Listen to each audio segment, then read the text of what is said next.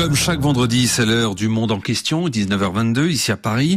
Alors, est-ce que le conflit entre Israël et le Hamas peut être qualifié d'affrontement entre deux types de conceptions morales, identitaires, religieuses Autrement dit, euh, Bruno Darou, euh, sommes-nous en train d'assister à une guerre de civilisation entre l'Occident et ce qu'on appelle aujourd'hui le Sud global? Eh bien, la réponse à cette question n'est pas évidente. Pour certains, le constat est clair. Avec le conflit entre Israël et le Hamas, nous sommes bel et bien dans une nouvelle manifestation de ce choc des civilisations théorisé il y a 26 ans par l'historien américain Samuel Huntington.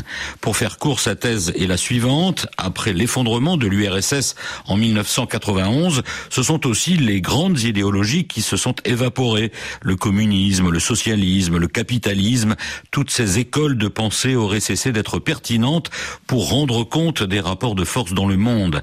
Après une période où l'on a pu croire à la toute-puissance des États-Unis, de nouvelles forces sont apparues avec en particulier la montée en puissance de l'islamisme radical.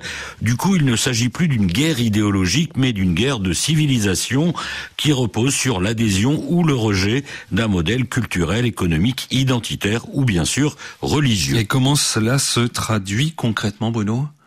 Eh bien, concrètement, ça se manifeste par l'opposition grandissante et de plus en plus violente entre, d'une part, les pays occidentaux, États-Unis, Canada, Union européenne, Japon, Corée du Sud, Israël, et d'autre part, de nouvelles puissances émergentes en Asie, au Proche-Orient, en Afrique et en Amérique latine. Puissances qui proposent des modèles alternatifs au modèle occidental ou qui sont très critiques de ce modèle.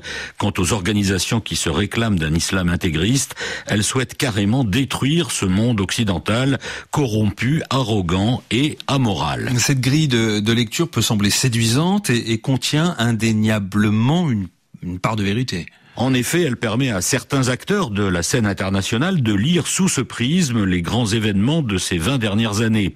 Les attentats du World Trade Center, les attentats en France et en Europe dans les années 2010, le conflit syrien et plus récemment la guerre en Ukraine et donc le conflit Israël-Hamas. Mais elle trouve aussi ses limites car il s'agit d'une approche trop simpliste, trop binaire dans le monde d'aujourd'hui très multipolaire.